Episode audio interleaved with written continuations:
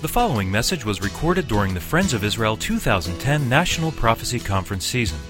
These meetings were held in Winona Lake, Indiana, and Lancaster, Pennsylvania.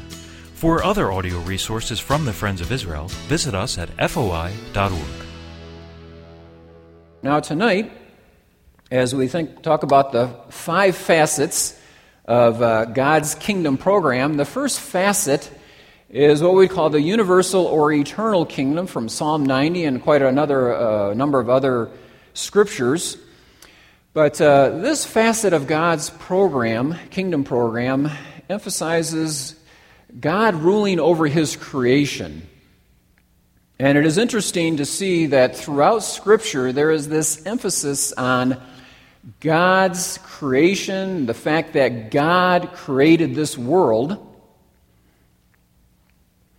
And even as we get to the book of Revelation in the end times, in the tribulation period, John says, I saw another angel fly in the midst of heaven, having the everlasting gospel to preach unto them that dwell on the earth, and to every nation, kindred, and tongue, people, saying with a loud voice, Fear God, give glory to him, for the hour of his judgment is come, and worship him that made heaven and earth, the sea, and the fountains of water. So this gospel that the angel is preaching, the gospel, the good news was, was the creation. The emphasis on the creation that God is the one who created. In um, Acts chapter 14, as uh, the Apostle Paul, uh, interesting to see him on his different missionary journeys. And uh, what is amazing is that as Paul has a Jewish audience and he's talking to his own people, they believed in creation. They had the Torah, they knew the creation story, and Paul does not start talking about creation with them. But when he goes and he preaches to the Goyim, the nations, the Gentiles, they didn't believe in creation. They, most of them believed in all these Greek gods and Zeus, you know, made everything. And so Paul starts with creation in Acts uh, 14, 15. He says, We preach unto you, you should turn from these vanities unto the living God, which made heaven and earth, sea, and all things that are therein. So his, emphasis is that he lays this foundation of creation. And I wonder if here in America, as we are kind of living in a post Christian era, if maybe we need to have more of an emphasis on creation and the fact that God created as we're sharing the gospel and, and preaching the gospel. Romans 1:20, the apostle Paul says, "The invisible things of him from the creation of creation of the world are clearly seen, be understood by the things that are made, even his eternal power and Godhead."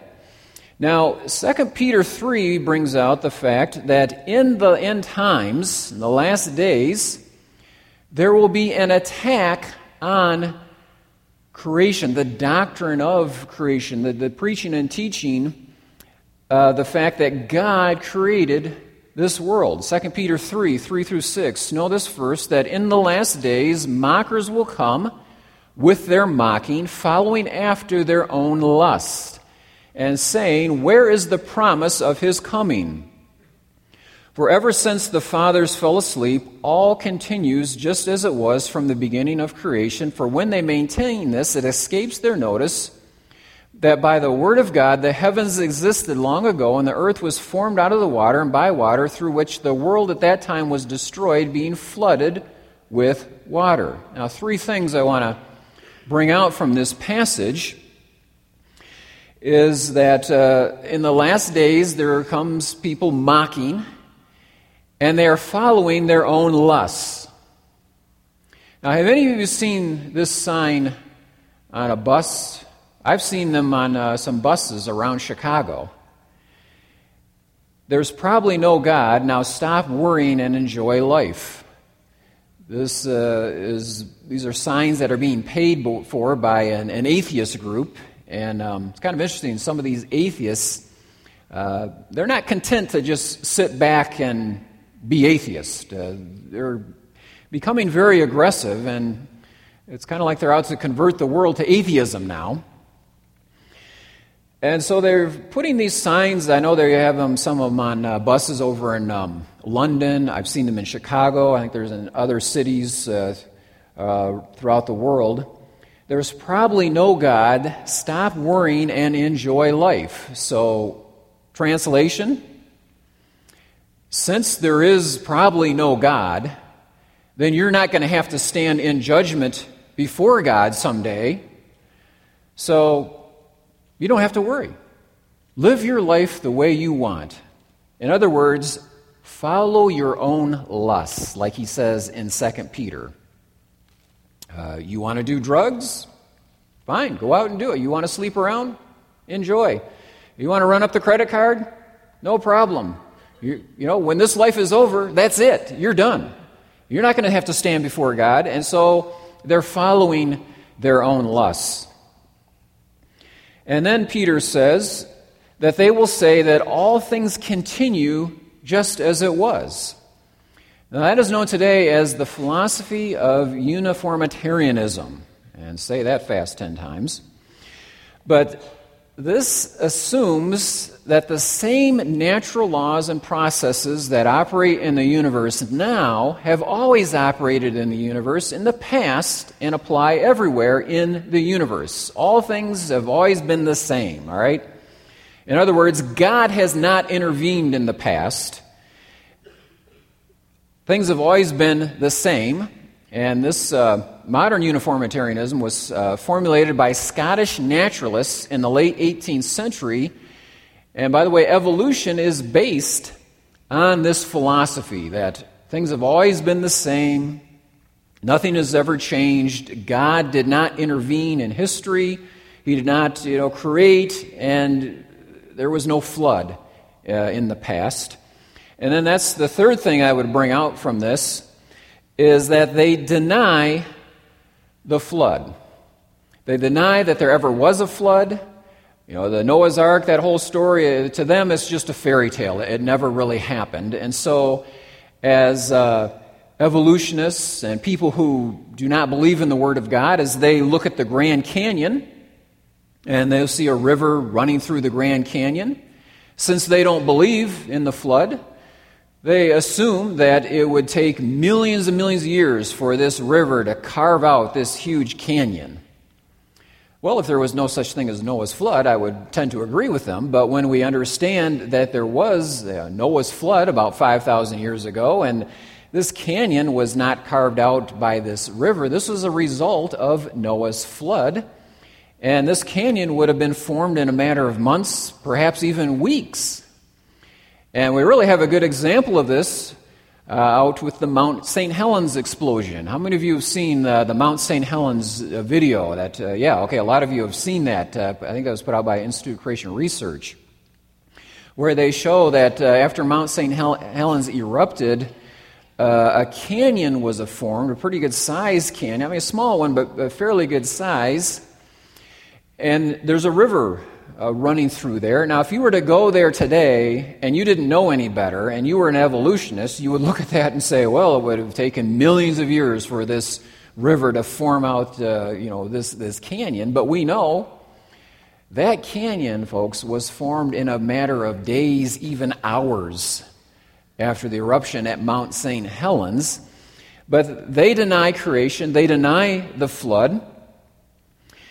And what they're doing really is cutting out the whole foundations of Scripture. This slide comes courtesy of uh, Answers in Genesis. If the foundations be destroyed, what can the righteous do?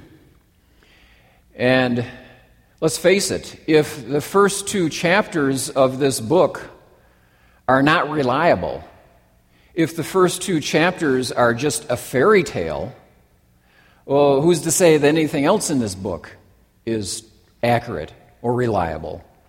And what it really comes down to is to your hermeneutic and how you interpret the Bible. What's very disturbing to me today is to see a lot of good Christians, and I mean good evangelical Christians, who are kind of buying into this whole evolution garbage and saying that the days of creation, well, they weren't really 24 hour days, they were you know, long ages or periods of time, and that could allow for evolution, and maybe God used evolution. And in fact, there are some Christians who believe that, uh, you know, I mean, evolutionists have done such a good job of brainwashing everybody and, and uh, telling everybody that all the fossils only fit the creation or the evolution point of view, There are some Christians who believe that God made these fossils and put them in there just to test our faith. well, when you understand the, the Genesis flood, and, and Probably a lot of you have read that uh, book by Dr. Henry Morris, The, the Genesis Flood, and then uh, showing how uh, these fossils really, when you take into account the flood, they actually support creation and not evolution. So it comes down to how we interpret the Bible. Do we take the Bible literally? Now, we at Friends of Israel, we take this book literally.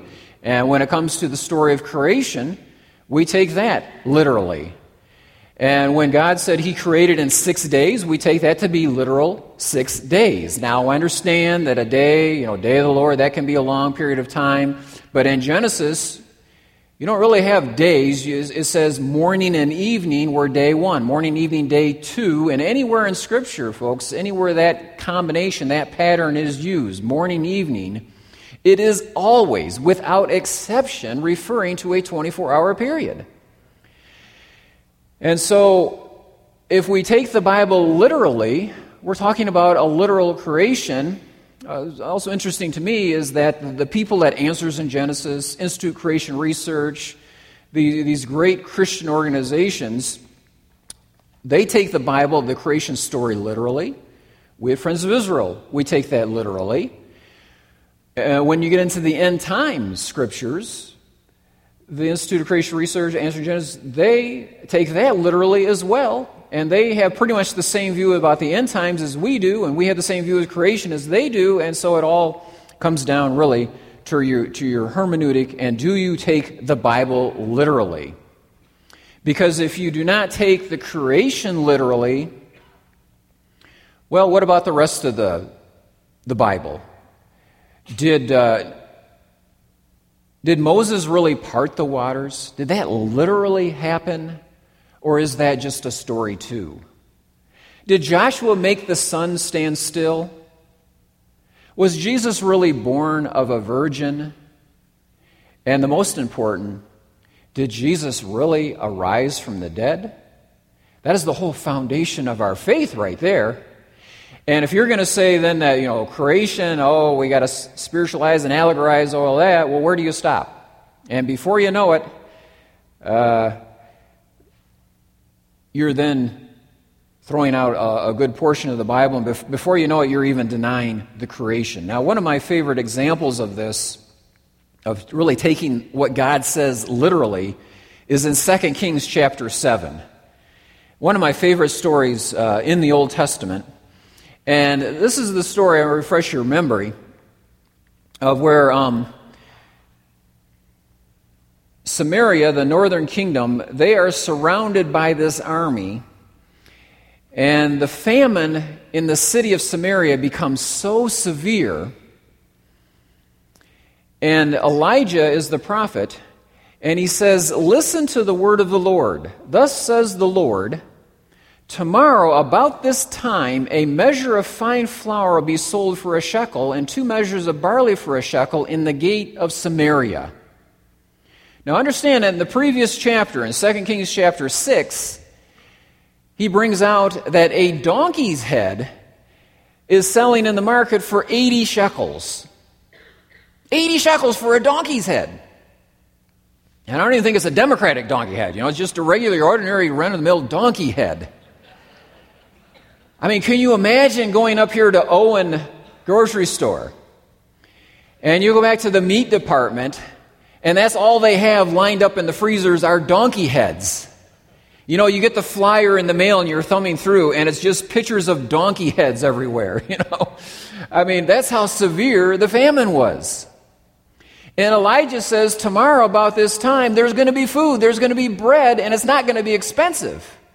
It's not going to be 80 shekels. He says it's going to be one shekel. Now, there was one guy who just could not, it was just too much for him. Come on, Elijah, get real. An officer on whose hand the king was leaning answered the man of God and said, Behold, if the Lord should make windows in heaven, could this thing be? Come on, Elijah. Don't you realize how long it takes grain to grow? If the windows of heaven opened up and God sent rain on this planet, man, it's going to take weeks and, and months for grain to grow and for us to harvest that grain so we can have fine flour for bread.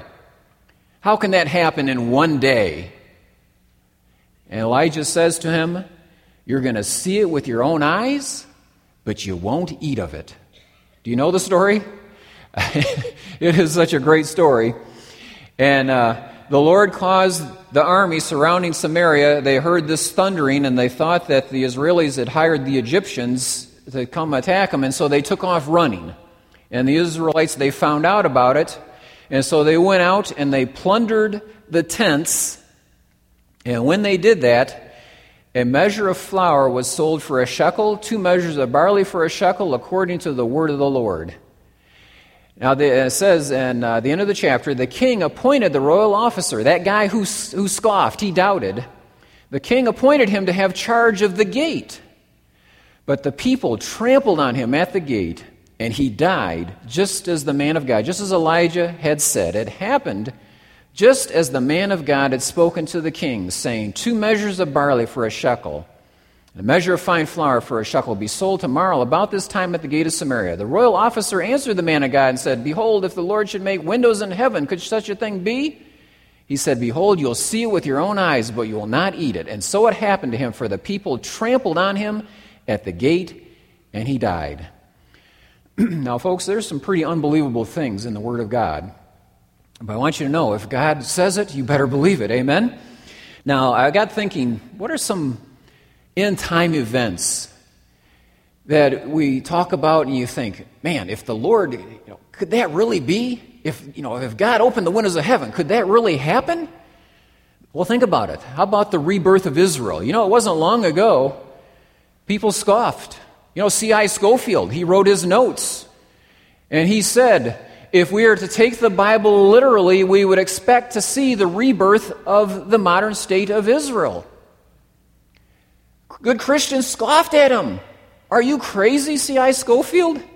That'll never happen. It happened. 1948.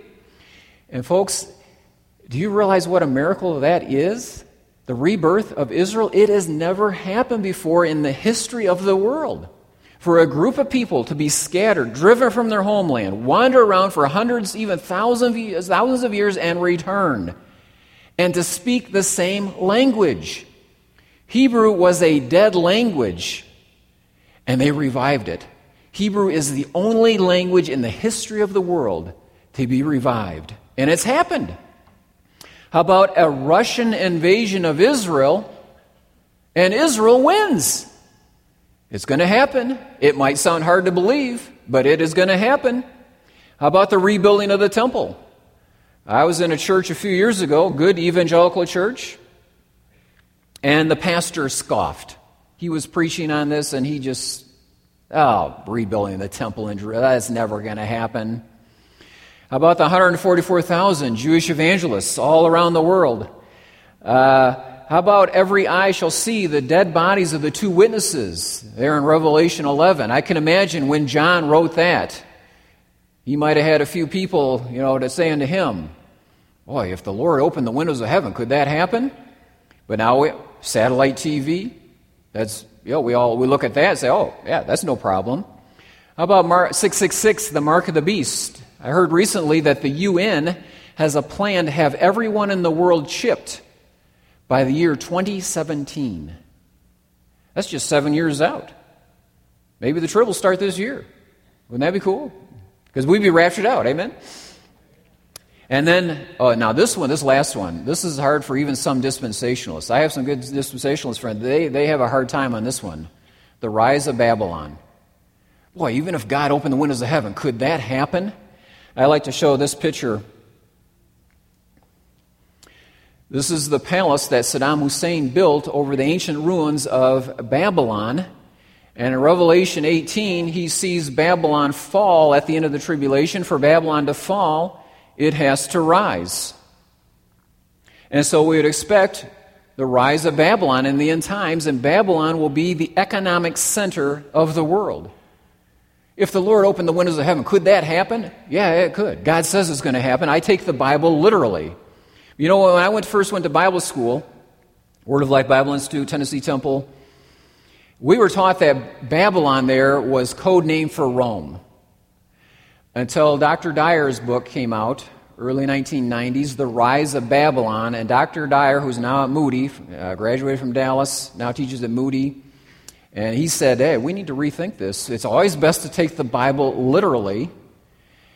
And the Jews went into captivity to Babylon rebellion, you know, the first rebellion against God really, you know, was Babylon, the Tower of Babel. It's, it's Babylon.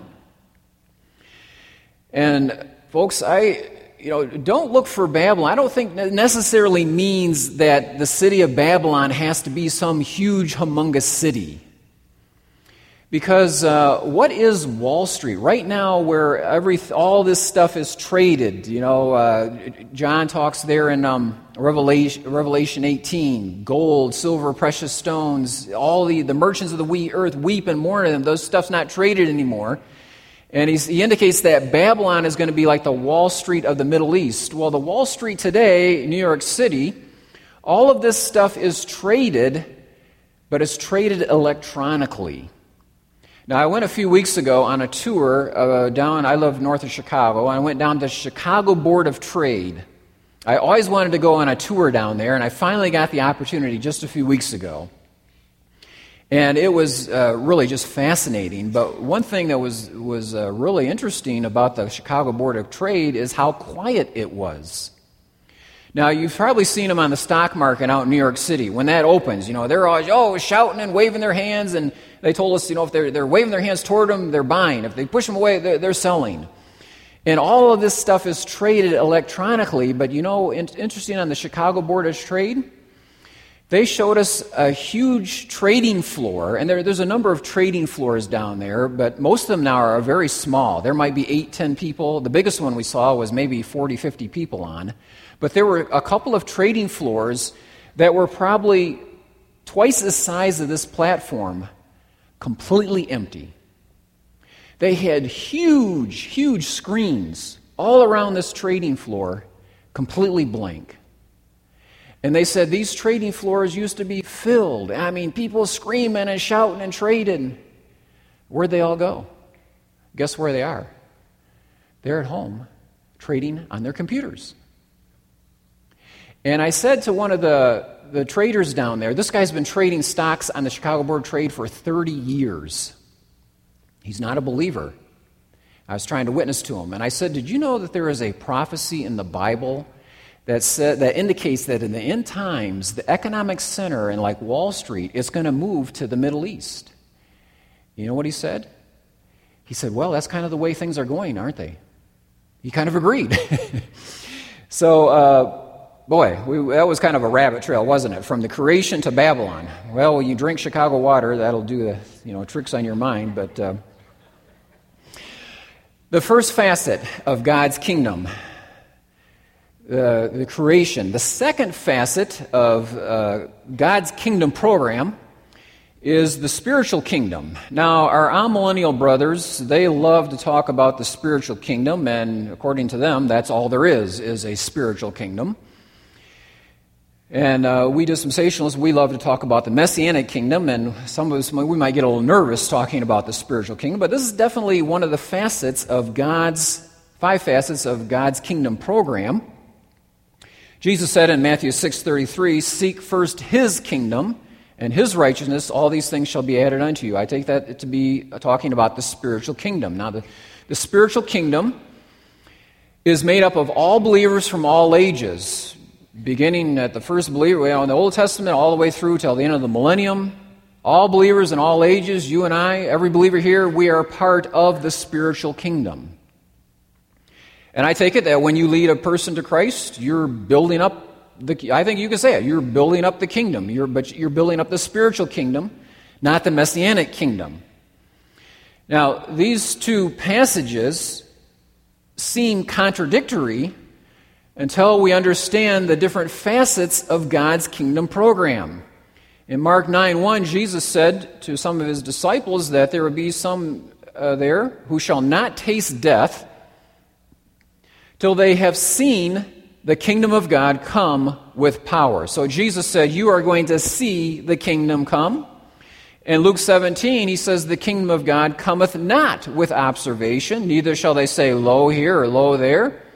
The kingdom of God is in the midst of you.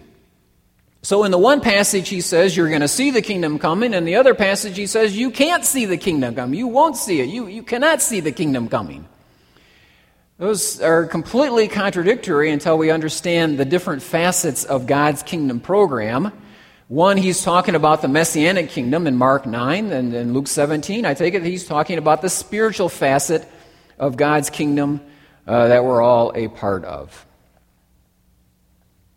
Now, the third facet of God's kingdom program is the theocratic kingdom, and that is God ruling and reigning uh, over the nation of Israel.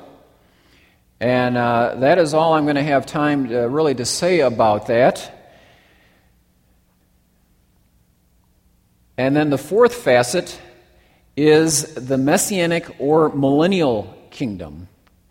And that, of course, is the time when Jesus returns. He's going to rule and reign. He sets up his kingdom here on earth for 1,000 years. Revelation chapter 20. The mountain of the Lord will be high and lifted up. Now, I have a picture here. And the dimensions are given in Ezekiel chapter 40 to 48 that the mountain of the Lord is approximately 50 miles by 50 miles square. And this will be the highest mountain in the world during the millennial reign of Christ. And this picture is you know, approximately of where it would be placed uh, in the land of Israel. There will be a river that flows out of the temple, and half of it will flow toward the Dead Sea and half of it toward the Mediterranean. According to Zechariah 14:8 and Ezekiel 47:10. And the Ezekiel passage, Ezekiel 47:10 tells us that the water that flows out of the temple that goes down to the Dead Sea will heal the waters of the Dead Sea, and so that there will be fish to live again in the Dead Sea. Now, the Dead Sea, you've been there, it's, uh, it is 10 times saltier than the ocean. It is so salty, nothing can live in it. That's why they call it the Dead Sea. But uh, Ezekiel says that in the millennial, millennial reign of Christ, they're going to be fishing on the shores of the, of the, of the Dead Sea. That could be another one of those. Uh, could that really happen? The Bible says it's going to happen. Now, I lived in Israel for three years, and back in the 80s, I can tell you that the Israelis had a plan to dig a canal from the Mediterranean down to the Dead Sea because the Dead Sea is running out of, wa- out of water. And I always thought, you know what? Just wait a little while, all right? God's going to solve that problem for you. And then um, the lifespan will be increased. In fact, turn with me your Bible, if you have your Bible, turn with me to, to Isaiah chapter 65. This is my favorite passage on the millennial reign of Christ. In Isaiah 65 20, he says, There will be no more in it infant of days, nor old man that hath not filled his days. So, what he's saying there is, there will be no infant mortality. How many know, little babies do we have that die now? It's millions, isn't it? During the millennial reign of Christ, there will be no infant mortality. No, no babies as they come out are going to die after a day or two or three or a week or a month. They're going to live to at least 100 years of age.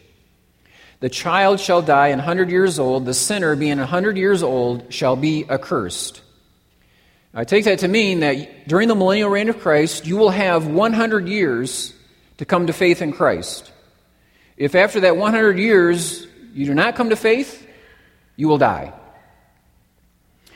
Verse 21 there will be prosperity. They will build houses and inhabit them, plant vineyards and eat them. Verse 22 there's longevity. They shall not build in another habit, they shall uh, not plant in another eat. For like the days of a tree are the days of my people. In verse 23, there is security. They will not labor in vain nor bring forth for trouble. Uh, can you imagine today if there was no need of hospitals, armies, or police officers? How much money we would save? How much more prosperous our country would be if we didn't have to spend money on those things? That's the way it's going to be during the millennial, millennial reign of Christ. There's going to be answered prayer, verse 24. It shall come to pass before they call, I will answer. While they're yet speaking, I will hear. A lot of times we like to quote that verse today, but that verse in a context is really talking about prayer during the millennial reign of Christ. And the wolf and lamb feed together, the lion shall eat straw like the bullock, dust shall be the serpent's food. And so the whole animal kingdom is transformed back to the way it was before the fall where they're not killing each other, hunting each other down. And so the mountain of the Lord is 50 miles by 50 miles. There is a river flowing out of the temple. Half of it flows toward the Dead Sea, half toward the Mediterranean, and then the city of Jerusalem sits on top of the mountain of the Lord, which is the mountain of the Lord, again, 50 miles by 50 miles. And the city of Jerusalem, I believe it was 10 miles by 10 miles. And then you have areas up on the mountain where uh, there is for growing food, and then areas for the priests and Levites to live. And so the whole top of the mountain is, is self contained, it's self sufficient. And the desert blossoms like a rose, Isaiah 35 1. The Feast of Tabernacles will be kept throughout the millennium, Zechariah 14. There is no war, according to Micah 4 3. And what a day, uh, what a time that will be as Jesus rules and reigns for a thousand years. So that is the fourth facet of God's kingdom. And then the fifth and final facet, and the one I would like to talk about uh, for the rest for tomorrow night, is called the mystery kingdom. And this is really, I think, one of the most interesting things. But if you like a good mystery, I invite you to come on back tomorrow night, and we'll finish up tomorrow with the fifth facet of God's kingdom, the mystery kingdom.